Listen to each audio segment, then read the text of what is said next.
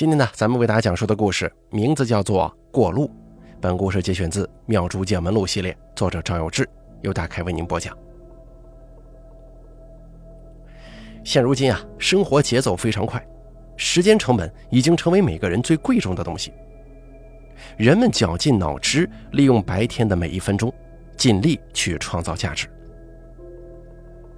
许多年轻人没有经历过那些时间不值钱的年代，人们甘愿牺牲自己的大量时间去做一些看似毫无意义的事情。管闲事儿这三个字儿啊，几乎可以用来形容每一个人。这放在今天几乎是无法想象的。也正是在这样的年代，才出现了许多有意思的人和事儿。李彩娥十三岁这一年发生了怪事儿，她姨父的所有男性长辈都死了，包括姨父的父亲、四个叔叔。起先呢，大家只是觉得碰巧了，毕竟这五个人年龄也不小了。可又过了一年，姨父家里的所有同姓的女性长辈，包括母亲，也都死了。到李彩娥十五岁的时候，姨父的弟弟也发疾病过世了。紧接着，姨父突然病倒了。李彩娥的爹妈常年在外打工，自幼是姨姨把她带大的，跟姨姨家比较亲。姨姨让她回自己家去，把三轮板车取来。好带姨父上县里的医院去。李彩娥回到家，想起姨姨着急，自己又帮不上什么忙，难过的哭了，一边哭一边清理板车。而这个时候，门外突然进来两个三十出头的年轻男子，看上去十分精壮，两个人呢相貌也很像。李彩娥擦了擦眼泪，就问：“你们找谁呀？”其中一个看起来年纪稍微大一点的人说：“啊，我们是两兄弟，放牌的。前两天刚把牌卖了，正往回走，想讨碗水喝。要是您这儿方便，我们想再借住一晚上，可以吗？”放牌这个生意啊，在旧时候是个刀口舔血的行当。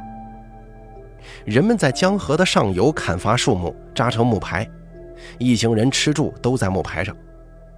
到了目的地以后，把木牌整个卖掉，大家分了钱，再从陆路回到出发点。而木牌上没有任何的保障安全的设备，如果碰见暗礁、暴风雨等等突发情况，整个牌上的人都有生命危险。这种工作很是辛苦啊，但是高风险意味着不菲的收入，所以放牌的牌客基本是年轻力壮、敢闯敢拼的小伙子。为了占据码头上有利的位置，这些牌客们经常大打出手，所以其中大部分都是好勇斗狠之辈，也有不少人呢去学习民间的术法用于自保。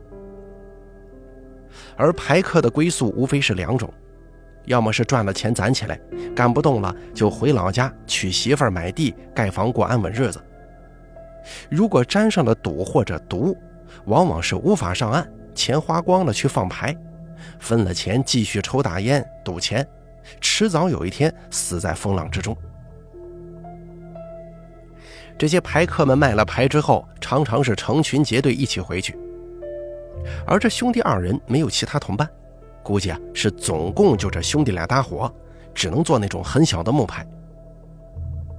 可是李彩娥压根就没心思去琢磨这个，取了个大碗，到缸里舀了水，递给两兄弟。一时之间忍不住又哭上了。兄弟俩接过碗，这个当哥哥的就笑了：“你看你这个小丫头，这水又不要钱，我喝你家一碗水，把你心疼成这样。哼，别哭了，我们喝了水就走，不在你家住了，行不行？”李彩娥委屈地说：“我不是心疼水，我姨夫病了，我要把家里的板车推过去，你们要住也行，可是我家里没人。”就是吃饭有些麻烦。兄弟俩一人一大口把水喝了，这个做弟弟的就说：“没事儿我们身上都带了干粮的。请问你姨父得了什么病啊？”李彩娥说：“我也不知道，就是突然起不了床了，怕是活不长了。”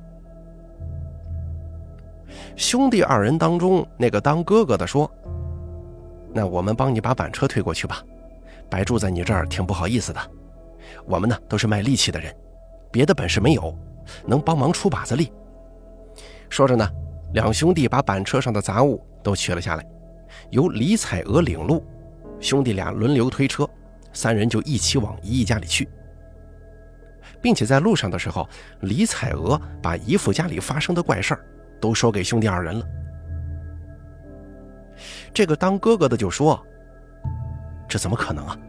我从来没听说过这种事儿。”弟弟说：“会不会是他们家祖坟出问题了？”当哥哥的说：“这祖坟出问题只影响家中的男丁，女眷不是家里人，这怎么会出事啊？”弟弟说：“要不就是小丫头撒谎骗咱们呢。”李彩娥有些不高兴了，说道：“这种事情我骗你们干什么？我从小是姨姨带大的，我又不会说坏话，诅咒我姨父。”兄弟二人就没搭理这个李彩娥，互相聊了一阵子，多是李彩娥听不懂的话，就这么到了姨姨家中了。姨姨赶忙拿出褥子垫在板车上头。兄弟俩也帮着忙，一起把病人抬上板车。做弟弟的自告奋勇要帮忙推车，就由姨姨领路出发了。家里只剩下李彩娥跟这个当哥哥的男人围着屋子走了几圈，问李彩娥：“你这个姨父是家中的长子吗？”李彩娥点了点头说：“嗯，姨父有三个弟弟，五个妹妹，他是家里的老大。”当哥哥的又问：“你姨父的爹也是家里的老大吧？”李彩娥当时瞪大了眼睛，说道：“哎，是啊，你怎么知道？”男人就说：“我看这个屋子呀有古怪，可屋子有问题只影响住在里面的人。你姨父搞不好是家里的长子，继承了家里的祖屋，所以啊，连着许多人都出事儿了。”李彩娥说。那你会破解这个问题不？男人赶忙说道：“我还搞不清楚这个问题在哪儿呢。”他四处打量了一下，继续说：“这房子也好长时间了，我看起码有三十年，想不明白为什么最近两年才出事儿。建房子的事儿，估计你也不知道吧？前几年你姨父家里有没有请人修缮过呢？”李彩娥说。我平时就住在姨姨家中，没见房子出过什么问题啊。倒是前几年请人过来翻瓦，难道是房顶上有古怪吗？男人盯着房顶看了一会儿，说道：“不是房顶上的问题。”李彩娥接着问：“兴许是翻瓦的人故意把什么东西放在家中的角落了？”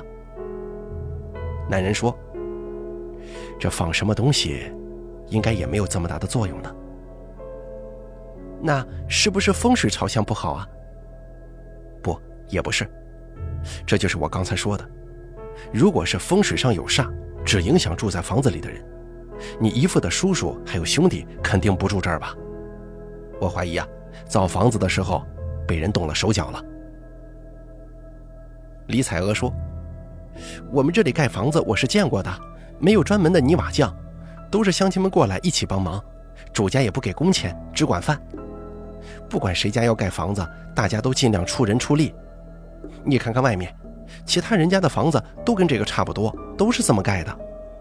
只是有那么几家经常做一样的工作，时间长了累积一些经验，不是正经干这个的。我自己家离得远，前几年才盖的房子，所以不太一样。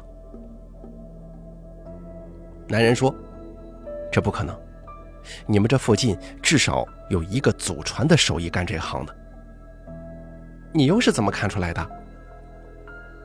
男人说道：“这房子被人下了害手了，寻常人家根本不知道怎么搞。你知不知道，有些木工、泥瓦匠祖传的手艺，盖房子的时候随便动动手脚就能害人，那都是传了好几代人的。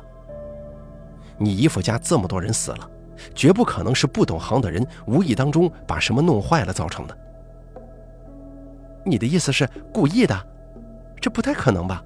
我们这附近都是沾亲带故的，互相之间都有一些亲戚关系，做手脚是怕要把自己也搭进去吧？”男人说：“我对这个是有一些了解的，下害手的人应该有办法控制。那现在怎么办呢？”男人想了一会儿，说道：“我觉得古怪应该在墙体里头，但是我不知道具体在什么位置，得把墙拆了才能看见。”你说拆墙吗？那房子不就塌了？换做今天，谁家房子如果造成了这么大的影响，不管付出多大代价也会拆掉。但是在那个年代，谁家都不富裕。绝大部分地区，人们辛苦一辈子的积蓄都拿来修房子，好传给后人。拆房子跟要人性命是差不多同样严重的事儿，不到万不得已的时候，是绝对不会出此下策的。男人说：“如果知道这个位置，只砸一小块就可以。要不你把大家都喊过来，我问一问，说不定能问出来。”李彩娥想了想，也没有别的办法了，只好挨家挨户的去喊人。李彩娥的姨父家中连着死人的事儿，全村都知道，大家不明白怎么回事，也担心会沾上这个厄运，但是很多人呢都抱着是看热闹的心思，也到了七七八八了。看着屋里屋外站着三四十个男女老少，这个男子朗声说道。这个屋子被人下了害手了，做这个事情的肯定是附近住的人，而且大家应该都认识。不管有多大冤仇，这一家死了十来口了，已经很惨了，希望能够高抬贵手啊！这时候，男人说了一些莫名其妙、不着边际的话，又做了一个奇怪的手势。众人看得不明所以，估计他是以江湖规矩在见礼呢。但是本地的村民没有一个江湖中人，压根就不明白他在做些什么，所以也没人搭腔，显得气氛有些尴尬。男人自嘲的笑了笑，继续说：“这房子也盖了蛮多年了，当时盖房子的人现在啊，应该年龄不小了，有可能是某人的长辈，也有可能现在就在站的人群当中。如果有知情的人，不妨讲出来。”这老一辈就算有过节，人都已经入土为安了，也算是扯平了。要是还不肯说，往后还不知道要死多少人，伤天害理，可要遭报应的。众人面面相觑，而这个时候，有几个性情比较耿直的小伙子也开始帮腔了：“把人家害这么惨，也该收手了。谁下的害手啊？谁自己大大方方出来承认吗？”哎呀，人家这家长子也病倒了，再不停手还得死人，是谁干的？现在赶紧出来补救，来得及的。怎么敢做不敢当啊？以后谁还敢盖房子？也有一些老成持重的中年人说话了。这里当着这么多人，可能也不好意思直接承认，要不先散了吧，留下话，谁做的，谁等天黑了过来自己交代。还得保证过去的事情不计较，不说出去，人家才敢来吧。哼，兴许人家压根就没过来，这么耗着也不是个办法呀。听到这儿，那个放牌的男人有些无奈，想了想，大家伙说的也有道理，只好跟大家承诺，绝不计较之前的事儿，只希望当事人能念在大家多多少少都有些亲戚关系的份上，救救这家人吧。只需要告诉他这个害手具体下在什么位置就行。如果是其他人知道内情的，也可以等天黑了来家里说。只要能救活这家人，可以保证守口如瓶，不会让下害手的人在村里没法做人。大家伙散了之后，李彩娥赶紧做饭。二人吃过之后，就静静的等着。可是等到深夜。也不见有第三个人进屋子。李彩娥说：“看来你这个法子行不通啊，还有没有什么别的招啊？”这个男人说：“我也没别的办法了，只有下害手的人知道这个古怪到底在哪个位置，或者是很懂行的大法师也能计算出来。只是你们这估计找不到这么厉害的师傅，我们码头上倒是有，嗨，但是这一来一回呀，时间太长了，你姨父恐怕等不到那个时候。现在看来，只能拆墙。要是猜对了位置还好，猜不对的话，得把房子拆了。李彩娥说：“那下害手的会是个什么样的人呢？”这个男人说：“应该是个木匠。按照你姨父家的这个房子来看，至少是盖了三十年了。也就是说，这个木匠最年轻最年轻也得五十岁往上，七老八十也有可能，说不定已经死了呢。”李彩娥突然眼睛一亮，说道：“这木匠是不是要用一个木头盒子，里面能拉出一根长长的线呢？”“对，这个叫墨线，盒子里倒上墨汁，把线拉出来，在木料上弹一下，就留下一个笔直的黑线。这个是干木匠活用的。你见过谁用这个东西呢？”李彩娥摆了摆手说：“也不太对。”是我去上学的时候，有个同学，他有一次拿了这么个东西到学校里来玩，可他跟我一样大，不可能是他吧？哎呀，当然不是他了，但有可能是他家里人呢。他现在在什么地方？不是这个村的，离这儿估计得有六里路。他家里人好像也从来没有来到这个村子，怎么会跟我姨父家里有过节呢？你这个同学有没有说他家里谁是木匠啊？好像没说，但是他拿着墨盒到学校里玩，回家之后就挨打了。男人皱起眉头说：“怎么打得很重吗？”“嗯，打得特别凶，好像浑身都是伤。”我们同学当时就觉得他爸妈也太狠了吧，跟不是亲生的一样。从那以后就再也没拿过家里的东西到教室里玩。男人想了想说：“这事儿有古怪呀。”孩子拿家里的东西去学校玩，被爹妈打了是常有的事儿。打这么严重，会不会是害怕让别人知道家里有木匠啊？况且家里就算有木匠，也不是什么见不得人的事儿。咱们得去问问他家人，就算不是他家里人做的手脚，兴许也能帮我们看看怎么破解你姨父家这个事儿。李彩娥说：“今天太晚了，明早去他家里吧。”当天晚上，俩人住在李彩娥的姨父家中。第二天一早，俩人就出发去找李彩娥的同学了。李彩娥跟这个排客刚走进一栋小屋子，就看见一个跟他年纪差不多大、瘦瘦的男孩子，惊讶地说：“哎，李彩娥，你怎么过来了？”李彩娥说：“黄龙，我问问你，你家里有没有人做木匠啊？”黄龙的反应像是完全不知情，他愣了一下，说道：“木匠，呃，好像没有吧？你问这个干什么？”排客说道：“可能你也不清楚，你爹爹在家吗？我跟他聊聊看吧。”我爹爹从去年就出去打工了，在县城里的工地上筛沙子，天天住在工地上，个把月才回来一趟呢。哦，那你家有大人在吗？你爷爷跟你们住在一起不？没有，我爷爷前年就没了，平时家里就我一个，我妈去田里了。排客长长叹了口气说：“哎呀，你姨父这下子可麻烦了，不砸墙人要没了，砸墙吧，这人救过来以后可怎么生活呢？”黄龙问道：“你姨父生病了吗？”李彩娥。李彩娥点了点头。眼泪又流下来了。黄龙突然问道：“你别忙着哭啊！你姨父叫什么名字？”李彩娥照实说了。黄龙听了之后，一副恍然大悟的表情，说道：“哦，原来他就是你姨父呀。”排客问道：“怎么，你也听说了他们家的事儿吗？”黄龙不知所谓的说：“你家里又发生什么事儿了？你们等我一下啊。”说着，黄龙转身进了里屋。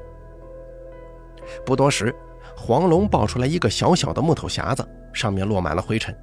他递给李彩娥，说道：“我爷爷最后说过一件事儿，说如果他死了以后，你们家里有人来找，就把这个交出来。要是超过五年都没人来找，就直接烧了。平常这个匣子就放在我爷爷以前睡觉的床底下，从来没打开过的。李彩娥满头疑问地接过这个木匣子，用力吹了吹上头的灰，打开，发现里面有两本小册子，一本上头画了各种看似是汉字，但是又让人觉得根本不认识的字，还有各种复杂的机括图案；而另一本则像是遗书，两个小册子都已经严重发霉，遗书上面的字写的大，间隙也宽，勉强还能认清。可是另一本啊，就完全没法看了。黄龙问道：“你家里到底出什么事儿了？”然后李彩娥把姨父家两年内所有长辈都死了，今年又死了一个弟弟，紧接着姨父也病倒的事儿，跟黄龙说了。黄龙惊讶了一会儿，说道：“这这世界上还有这种奇怪的事儿吗？”排可说：“看你的表情。”你也不像是装出来的，我可以断定，这件事情就是你爷爷干的。你说什么？这这怎么可能啊？我爷爷以前就是种种地，他哪里会这么厉害的术法呀？排可说：“你小子也不想想，你家里都是种地的，你当时带到学校里玩的那个墨盒是怎么回事？”黄龙想了想说：“莫非我爷爷是个木匠吗？奇怪了。”我从来没见他做过木工活呀，现在木匠蛮赚钱的，比我爹爹在工地上累死累活强多了。我爷爷是木匠，怎么不交给我爹爹呢？排克说：“我也不清楚这里头是什么事儿，先看看这两本书再说。”李彩娥把遗书平放在桌子上，翻开，看了一会儿，排克问道：“书上写的是什么呀？我不认识字，你念给我听听吧。”李彩娥从头开始念起，而这本遗书讲了一段尘封的往事。李彩娥的姨父祖上是乡绅，家中有钱有势。到了上一辈，他们家里啊出了一个纨绔子弟，也就是李彩娥姨父的叔叔。这个叔叔是个好色之徒，整日寻花问柳，逛窑子。乡绅家里逢年过节都会临时招一些做短工的活计，做一些春米、捣年糕之类的杂活。到他二十岁的时候，家里过端午，来帮忙的短工管住不管吃，都是家里来送饭。而有一个短工的妹妹长得特别俊俏，来送饭的时候被这个叔叔看在眼中，趁他黑夜送饭回家的路上，把他强行拉到庄稼地里奸污了。事后，这家人不肯罢休，上门讨个说法。本想着让两人成亲，这事儿也就过去了。可是乡绅家里觉得门不当户不对，加上这纨绔子弟本就是一时兴起玩玩而已，压根没打算负责，就反咬一口，说这个女孩子不检点，故意勾引家里的少爷。癞蛤蟆想吃天鹅肉，硬是不同意成亲。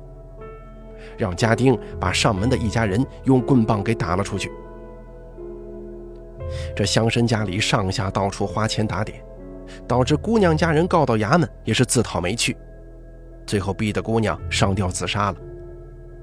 而黄龙的爷爷正是当年要跟这姑娘定亲的，得知心上人被逼自杀，一时之间悲愤不已呀，发誓要替姑娘讨回公道。可这乡绅家自从出了事儿，雇了不少护卫，所有人出门都有护卫跟着，无从下手。黄龙的爷爷那个时候是个穷小子，想要报仇只能智取，靠蛮力是没有一丝机会的。苦苦思索了很久，也没能找到法子。后来听跑江湖的人说，木匠会一些术法，名为鲁班术，说不清楚是法术还是风水。只要在盖房子的时候动一点手脚，就能掌握人的生死。他就背上行囊去寻访，想找个木匠拜师学艺。或许是老天爷保佑啊，竟然真的让他找到了。这师傅有整套的鲁班术，没为难小伙子，既没索要天价拜师礼，也没一点藏私，把木匠手艺倾囊相授。黄龙的爷爷踏实本分又勤快，五年时间把师傅的看家本领都学会了。按规矩，他要给师傅养老送终。可好巧不巧的是，一场天花瘟疫带走了许多人的性命，其中就包括师傅全家。而黄龙的爷爷小时候帮地主家放牛，染上过牛痘，奇迹般的活了下来，就这么稀里糊涂的恢复了自由之身。等他回到老家，发现当年逼死心上人的纨绔子弟已经结婚生子了，大家也早就淡忘了他逼死人家姑娘的事儿。也根本没把一个穷小子消失了五年当做什么新闻。黄龙的爷爷心中要报仇的念头没有丝毫动摇。回到家之后，继续种田，攒了些钱娶妻生孩子，没有向任何人透露自己学木匠的经历。渐渐的，他等到了机会，新中国成立了，乡绅的田产都被没收，变成了一穷二白的农民。在乡绅家盖房子的时候，黄龙的爷爷自告奋勇地去帮忙，趁大家不注意下了害手。他的目的很简单，就是要让这一家人付出代价，毕竟是全家人一起种下的恶果。几十年后，这个术法才起效，也是早就算好的：一是免去自己的嫌疑，二是他本来为的就是让乡绅祸延子孙。然而，黄龙的爷爷并没有熬到亲眼看见这一家人血债血偿，就已经感觉自己不行了，特意写下整件事情的经过，想着即使是报仇，也不能把事儿做绝了，所以将鲁班术里害人的法子记录下来。如果这家的后人凭借线索找来，凭借这本鲁班术就能破解。在这本书的结尾，黄龙的爷爷说。自己没有给儿孙再教这些木匠手艺，一切恩怨自己承担，儿孙们完全不知情。排克听完了故事，拿起另一本霉迹斑斑的书，对黄龙说：“你爷爷报仇的行为没有错，也留了后路。说五年以后烧了，是因为五年以后这家人都死绝了，自然也不会上门来找。”这书怕是没法看了，除了你爷爷能活过来，没有人知道他到底在什么位置做了手脚。我从小跟我兄弟两个人出来走南闯北，闯荡江湖，见过不少邪门的事情，这个倒是头一次见呢。想来就是法子太过狠毒，寻常人也没什么深仇大恨，非要灭人满门呢。李彩娥想到一亿着急的模样，忍不住又哭了。排克说：“别哭了，走，咱们回去砸墙吧。我尽力寻找就是了。”李彩娥把两本书放回木匣子里，随排克一起回到姨父家。而黄龙愣在原地，不知如何是好了。排克一句话也没说，围着房子外头不停的转圈，走走停停看看。他这模样引起了邻居们的好奇心。不多时，一大群人都围在房前看热闹。排克终于下定了决心，对李彩娥说：“我仔仔细细看过了，我觉得可能性最大的就是堂屋祖先牌位后面的这块墙。风水术法我略微懂一些，风水上门向最重要了，可门上没有墙，正对着大门的位置就是祖先牌位，在术法上想要害人害全家。”也得从祖先亡亲这方面琢磨。刚好你姨父家里这两个重要的位置在同一个地方，就先砸这儿吧。当时这附近的村镇家家户户都是把祖先牌位供在进门第一间堂屋里，平时吃饭也在堂屋里吃。所有的饭菜先供过祖先之后才摆上桌。每家的祖先牌位位置不同，李彩娥没有别的办法。点点头表示同意。围观的人们早有两个小伙子拿了大锤出来，排克用手这么比划了一下，搬开了牌位，两个小伙子立马上前轮换着就开始砸。砸了几下之后，只听“噗”的一声，墙体被砸穿了，中间是空心的，露出一个一尺来长的木盒子，没有盖里面竟是没有凝固的红色液体。同时，从盒子里弥漫出了浓重的血腥味。正在众人错愕之间，盒子里飞出一只大鸟，围着屋顶转了两圈，从门口飞走了。而站在屋子里和门口的人，被这个鸟挥动翅膀，抖了满脸的血。台克高兴地对李彩娥说：“成功了，我一次就找到了。”说着，他把那木头盒子从墙里拿出来。走到村外的路口，倒出血水，放在地上，又抄起一把大锤，把木盒砸了个稀巴烂，堆了一些干草，一把火给烧了。大家看得目瞪口呆呀，问排克：“这鸟是怎么回事？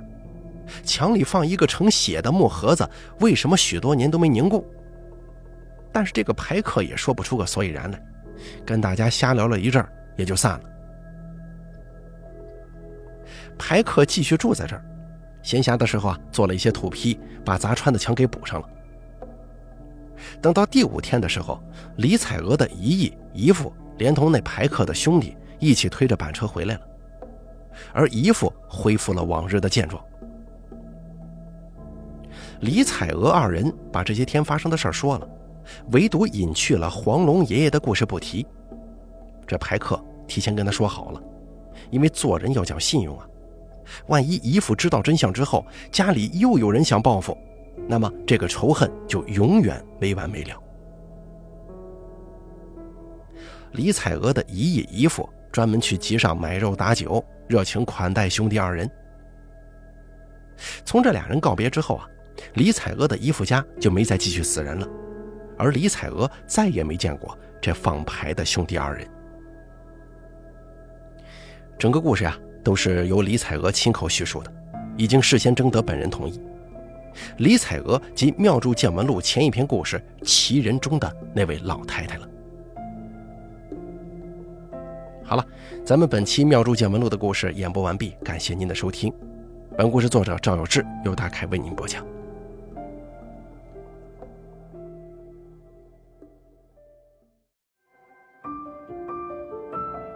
本期故事演播完毕。想要了解大凯更多的精彩内容，敬请关注微信公众账号“大凯说”。感谢您的收听。